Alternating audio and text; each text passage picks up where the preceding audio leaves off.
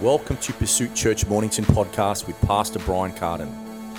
The message you're about to hear will help you build your faith in Christ and grow in the knowledge of His will. Let's go right into the message. So the Bible says this in Galatians chapter 1, verse 1 through 10. Paul, an apostle, not from men nor through man, but through Christ Jesus and God the Father, who raised him from the dead. And all the brothers who are with me, to the churches of Galatia. Notice he's not writing to just Galatia, one church, he's writing to a region. Galatia was a region. He was writing to all the churches in that region. Grace to you and peace from God our Father and the Lord Jesus Christ, who gave himself for our sins to deliver us from the present evil age. According to the will of our God and Father, to him be the glory forever and ever. Amen. Now, notice that he starts this letter talking about himself being an apostle, not by man, not voted in by the 12 disciples, not by a council, but by God he was anointed, he was appointed as an apostle. And why is he starting this way? Because he is about to explain the severity of why he is writing to them. And he needs to make it clear to them that he is ordained by God, that the very words that he is speaking are from God. Can I tell you that God is still doing that today? That God is still raising men and women and gracing them in positions and giving them a voice and authority to speak into the church and to the body today. Amen?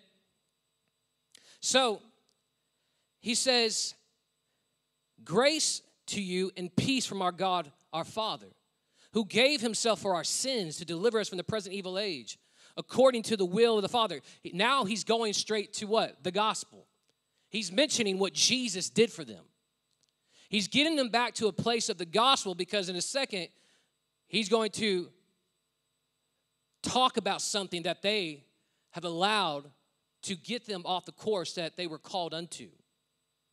In verse 6, it says, I'm astonished that you are so quickly deserting him, God, who called you into the grace of Christ, and are turning to a different gospel.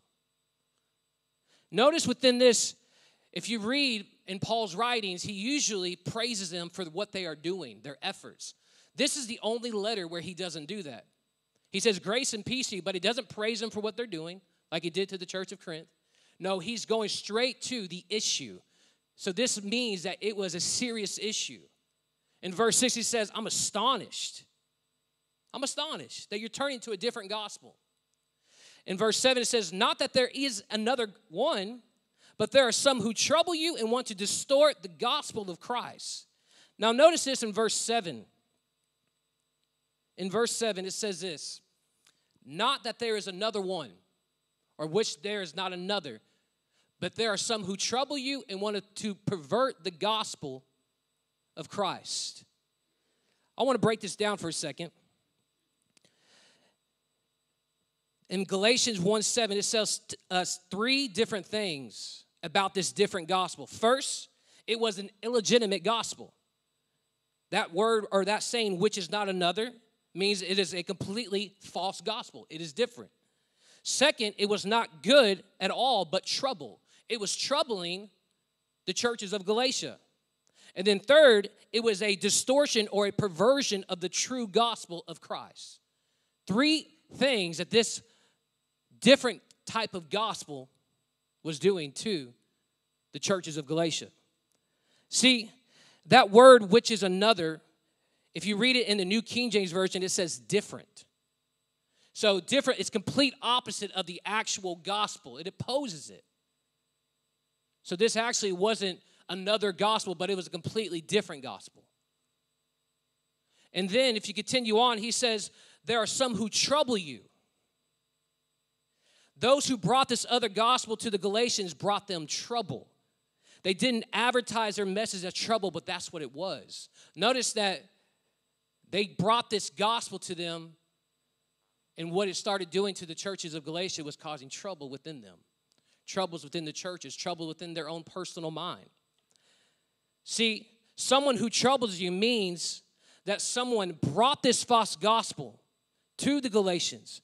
False gospels don't just happen. People bring them, and the people who bring them may be very sincere and have a lot of charisma. We can see that in today that we live in. There's a lot of pre- people that bring false gospel, and they have good charisma, they got good character, they have the right heart and the right idea, but usually it causes trouble, it causes confusion, it causes conflict. Note, this is what Satan tries to do. He uses people like this to penetrate the church and his and God's believers to be deceived and lied and manipulated to. And he does this very well. And thirdly, it says to pervert the gospel of Christ, meaning to distort the gospel. See, this gospel was really a perversion, a distortion of the true gospel of Jesus Christ. It didn't start from nothing, it's become something completely new, pretending to be the real thing. It uses the names, the ideas familiar to the Christians there in Galatia, but it is slightly twisted to the ideas to make their message all more deceptive. Does this sound like Satan? The snake, when he was in the garden and Adam and Eve, and even how he worded it to Eve, it deceived her. And this is what Paul's saying to the church of Galatia. Now, there's something about this message of the true gospel that is deeply offensive to the human nature. Can we all agree? The gospel in itself is offensive to the world, to the nature of sin, or to the nature of human. To understand this, we should first understand what the true gospel is, and you find that in 1 Corinthians chapter 15, verse 1 through 4. Turn there. 1 Corinthians chapter 15, 1 through 4. And I'm building a foundation before I jump into this. 1 Corinthians chapter 15, verse 1. And it says this Moreover, brethren, I declare to you the gospel which I preached to you, which also you received, in which you stand, by which you are saved, if you hold fast that word which I preached to you, unless you believed in vain. Next one.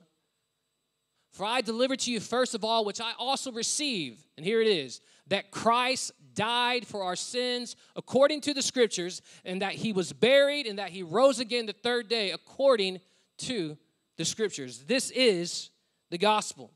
The message of the gospel is what Jesus did for us on the cross, what he did for us in the grave, and what he did in his resurrection. Can we all agree that's the gospel? Okay.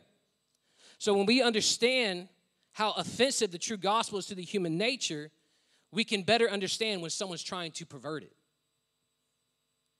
Let me say that again. When we understand how offensive the gospel is, because it is, to the human nature, we can understand when someone is trying to pervert it or distort it for what it really is. They try to distort the truth. See, God has put His Spirit in you, and you are able to discern what is right and what is wrong. Can I get an amen? He will lead you, He will teach you, He will train you if you let Him. And He will show you what is truth and what isn't truth. And a lot of times we override that because of a feeling, because of an experience, because something that we've gone through, and we allow that to hinder us from changing, like the Bible says in Romans chapter 12, verse 2, to be not conformed to this world, but be transformed by what? The renewing of our mind. What are we renewing our mind into? The Word of God. Not to some idea, not to some belief, not into some thing that somebody says that sounds good, that pleases me, but does it please God? See, the gospel offends our pride. It tells us we need a Savior and that we cannot save ourselves. There's people in this world that think they can save themselves. They don't need a Savior. They're wrong. They need a Savior. See, it gives no credit, credit to us at all for our salvation. It is all the work of Jesus for us. Jesus did all the work. Can I get an amen? The gospel offends our wisdom. It saves us by something many consider foolish. God becoming man and dying a humiliating, excruciating, disgraceful death on our behalf. Some would say that's foolish. So it opposes our wisdom. And thirdly, the gospel offends our knowledge. It tells us to believe something which goes against scientific knowledge and personal experience that a dead man, Jesus Christ, rose from the dead in a glorious new body that would never die again, we would be called crazy. We are. But what I mean by crazy, we've been enlightened to the truth of God's word. We've come to the reality that it is real. And how do we know? Through faith. Amen? Now, this is where I want to get to in verse 10. In Galatians chapter 1, verse 10, if you can turn there. For I am not seeking the approval of man or of God. Or for am I now seeking the approval of man or of God? Or am I trying to please man? If I was still trying to please man, I would not be a servant of Christ. Wow. So this means that the gospel or this other gospel that these people were hearing was trying to please them. Paul's saying right here, I'm not trying to please you. Or does it look like I'm trying to please you? No, I'm pleasing God. Because if I was trying to please you, well, I would not be a servant of Christ. See, if I still please men, then I would not be a bondservant of Christ. That's another translation, a bondservant. See, there are preachers and people that seek fame or popularness, being popular, or having some type of entitlement, and they will compromise the word of God. And they will choose to be popular rather than faithful. See, victory is found in faithfulness. And faithfulness sometimes, and I'll actually say this way faithfulness most of the time is found in not compromising. You can't compromise the word. When you walk faithful to God's word, there's no room for compromise. See, go to Genesis chapter 39. We're going to talk about a man that was faithful. Genesis chapter 39. This is a story of Joseph.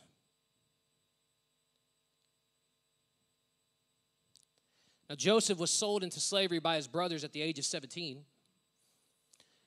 And by the time he was 30, he was over the house of Potiphar. God favored him, and it says that Potiphar saw that God was on him, that God was in him. We're going to read a couple of scriptures. And let's start in verse 2. It says, The Lord was with Joseph, and he became a successful man. And he was in the house of his Egyptian master. His master saw the Lord was with him, and that the Lord caused all that he did to succeed in his hand. How awesome is this? Because of a person's faithfulness, not only do people see that that would have been also following after God, but someone that doesn't follow after God saw the faithfulness in Him. How true is that to your life today? That when you remain faithful to God, when you remain a bondservant of Christ, when you stay and you serve Him and commit your life to Him, not only do people in the house of God recognize it, but people out there recognize it. You know, a lot of times when I talk to someone that's not a Christian, one of the first things that they say is, Why would I be a Christian? A lot of Christians are just like me. There's no difference. I can't tell a difference. They have friends that say they're Christians, go to church, but they do everything they do. It's true. And we are called to live different. And this isn't to bring shame, guilt, or conviction or condemnation. No, sin already does that. Sin condemns you.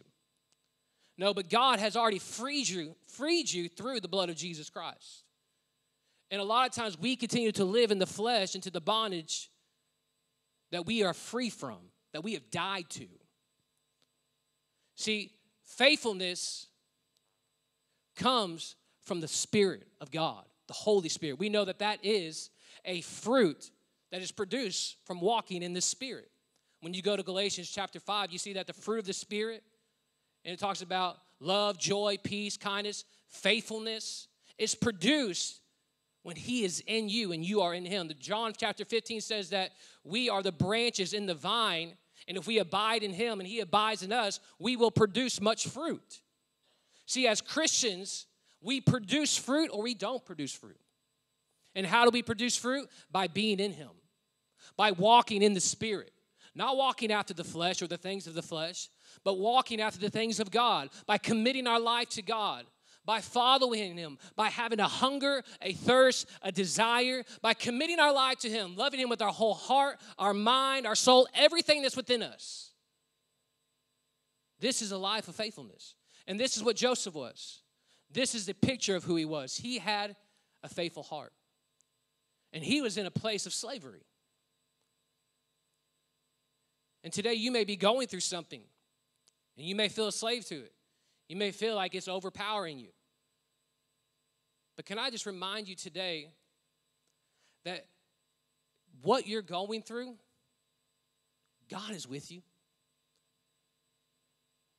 God is with you. You're not alone. And even what you think you have to handle, a lot of times you don't. You give it to God. And how do you give it to God? Rejoice, praise, count it all joy. That's the expression, that's the fruit that you know that God's got it. Faith. We know that it produces love, joy, peace, comfort. This is what it produces in our life. So, Joseph, if you continue to read on, it says that he found favor in Potiphar's sight and he attended him and he made him an overseer of this house and put him in charge of everything that he had. Now, continue on. It says in verse 7 And after a time, Potiphar's wife, or his master's wife, cast her eyes on Joseph. And if you look before that, it said that Joseph was handsome in form and appearance. He was a good looking guy. Now, scholars have said that there's a possibility that Potiphar was, would have been an eunuch, meaning they couldn't procreate, they couldn't have love, so or make love. So Potiphar's wife possibly had a strong desire for sexual relations. And so noticing that Joseph would have been good looking, that would have been the reason why she went after him. This could have been the motive. But notice this Joseph is faithful in his walk towards God and also to his master. And now, here comes temptation.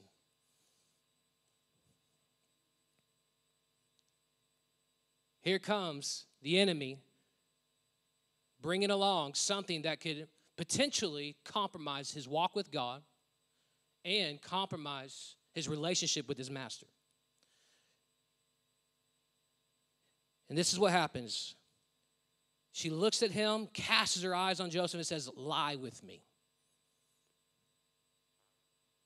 But he refused and said to his master's wife, Behold, because of me, my master has no concern about anything in this house. And he has put everything that he has in my charge. He is not greater in this house than am I, nor has he kept back anything from me except you, because you are his wife how then can I do this great wickedness and sin against God? Notice that first he says, I can't wrong my master, and also I can't wrong God. See, what you do as a faithful man and woman of God affects not only your life, but it affects the people around you. It affects your family, it affects your kids, it affects your church, it affects everything. Not only God, but the people around you. Joseph understood this. He understood that if I compromise in this moment, not only does it offend God and hurt my relationship with God, but also offends my master and hurts my relationship with my master. See, you got to be very mindful that what you are doing and how you're walking and serving God is affecting the people around you. See, that's why we have to grow. This is why we have to give ourselves to the lifelong process of spiritual development and growth in God because there are people around you that need to know God, and you might be the only person that can do it. This is why it's so important to not compromise in your walk as a believer. What do I mean by compromise? Anything that can be a weakness to the life that you live. This is why it's so important to have fellowship with God. Because when you have fellowship with God, you won't be deceived and manipulated to do things that are contrary to His word. Amen? The Bible says this Let us hold fast to the confession of our hope without wavering, for he who is promised is faithful. This is Hebrews chapter 10, verse 23. Notice it says, Let us hold fast to the confession of our hope without wavering.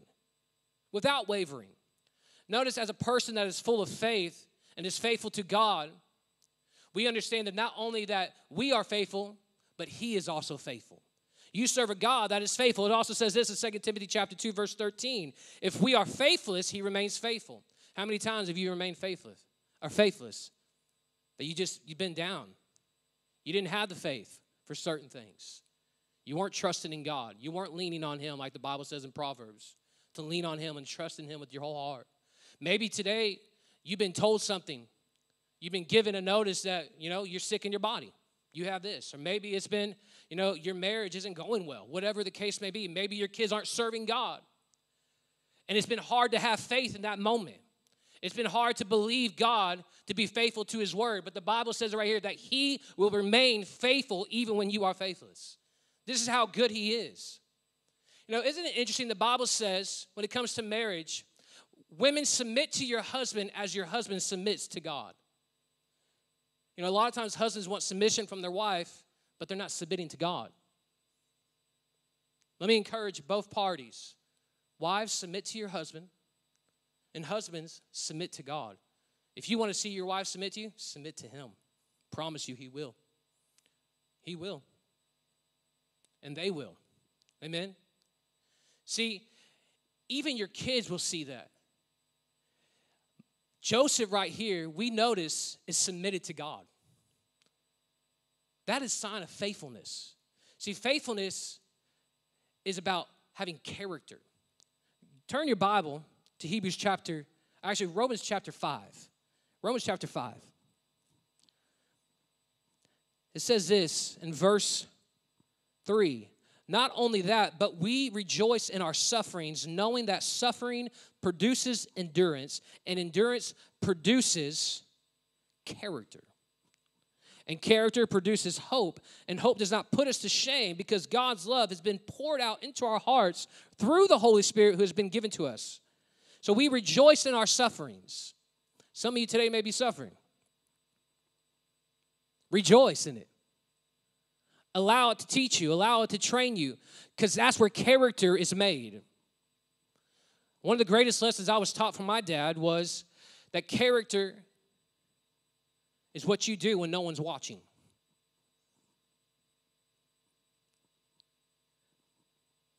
When you're alone. That's how you know you have strong character. See, every single one of us are going to have times of testing, times of refining, trials, circumstances. They're going to come. You can't pray for those things to go away, they're going to happen. You read all in the Bible, it, that's what produces character. The Bible even says right here, it will produce, that endurance will produce character, and character will produce hope. You can't have hope without character, and you can't have character without endurance, and you can't have endurance without suffering. That's part of it. So instead of trying to pray it to go away, rejoice. Go through it.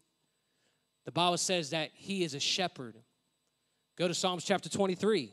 Let me just encourage you for a moment. Psalms chapter 23, very familiar passage of Scripture. The Lord is my shepherd, I shall not want. He makes me lie down in green pastures. He leads me beside still waters. He restores my soul. We just got done talking about the Holy Spirit restoring you. He restores my soul. He leads me in paths of righteousness for his name's sake. Even though I walk through the valley of the shadow of death, I will fear no evil. For you are with me, your rod and your staff, they comfort me. We can continue to read. You prepare a table before me in the presence of my enemy. You anoint my head with oil, my cup overflows. Surely goodness and mercy shall follow me all the days of my life, and I shall dwell in the house of the Lord forever. Powerful scripture. So go back to Genesis chapter 39, and I'm almost done. He told her, or he refused because of his master and also because of God. He couldn't sin against God. And it says that she spoke to Joseph day after day. So now it wasn't just one time, it was day after day. It was consecutive, it was consistent. And that's very similar to us. It ain't just going to be one day that you go through something. Sometimes it lasts for a while. It does. Maybe it could be a circumstance you're going in right now. Maybe it could be a sickness. Maybe it could just be the desire to want to sin. Can I tell you, if that desire to still do those things is in you, that's because you haven't killed it yet. And how do you kill it? You get in the presence of God. You might have to get a little violent about it. If you got something going on that you can't get out of and can't stop, you're probably gonna have to change what you do. You might have to discipline yourself a little better. You might have to change your habits. You might have to change in everything that you do. Come on. If you truly want to be free from it, you're to have to change something. Because if you just expect something to change doing the same thing, well, we know that's insanity and it won't work. Joseph heard this day after day. It said that he would not listen to her, though. He to lie beside her or to be with her he would I guarantee you that he probably tried to avoid her most of the time, but it would have been difficult. But one day when he went into the house to do his work, and none of the men of the house were in there in the house, here comes the perfect moment. She caught him by his garment, saying, Lie with me. But he left his garment in her hand and fled and got out of the house.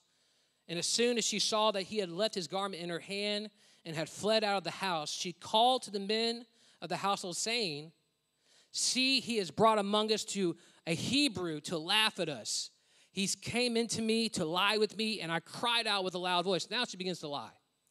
She's took the opportunity to use it against Joseph. And we know what happens is as you continue to read, Potiphar comes home, she tells him the same thing, and Potiphar throws him in prison. But then, even in prison, God favors him and gives him room and promotes him. The jailer makes him the head within that prison cell. And then he tells two, or he uh, interprets two dreams. And then one person that was with Pharaoh, the other died, but the other went with Pharaoh. And he reminded, and he remembered Joseph that could interpret dreams. And Pharaoh said, Bring him to me. And he told him the dream, and he interpreted the dream. Well, we know that Joseph was promoted to being over all of the land. And that his dream that he was given as a boy actually came into fruition. His brothers were bowing to him. God remained faithful to him because of his faithfulness. He could have compromised. See, God will remain faithful to you. God will remain faithful to you, even when you are faithless. But it is important to be faithful in what you do. You can't see any fruit within your life if you don't have faithfulness. You can't see any growth if you don't stay faithful. Faithful to your family, faithful to the church, faithful to God. These three areas are important for a believer to stay faithful to. And this is where you find victory. You find victory. The Bible says this in Proverbs chapter 20, verse 6 Many a man proclaims his own steadfast love, but a faithful man who can find?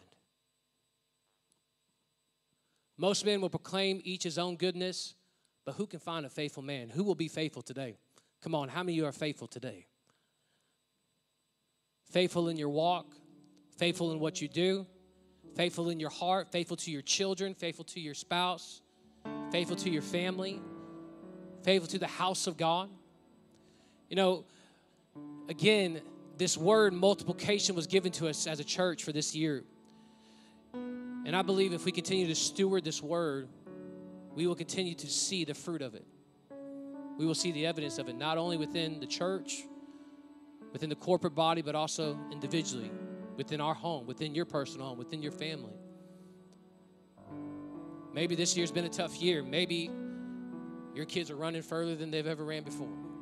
Maybe your body's going through things it's never gone through before. Maybe you're at your biggest, which seems like greatest mountain and trial and circumstances you've ever experienced. Don't lose hope. Remember, endurance leads to character. Character leads to hope. Hope in what? Hope in Jesus.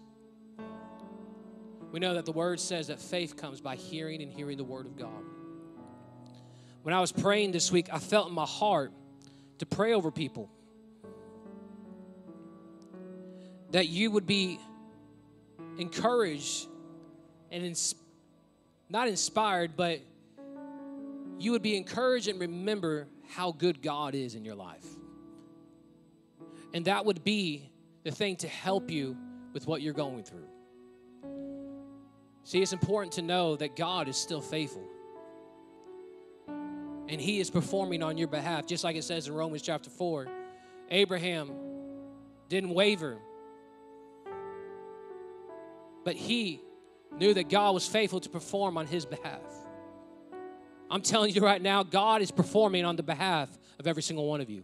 Whether you're sick in your body, whether there might be some issues going on at home, whether it's in your job, maybe it's within you internally. Maybe there's some things that you're just having a hard time overcoming. Well, greater is He who is in you than He that's in the world.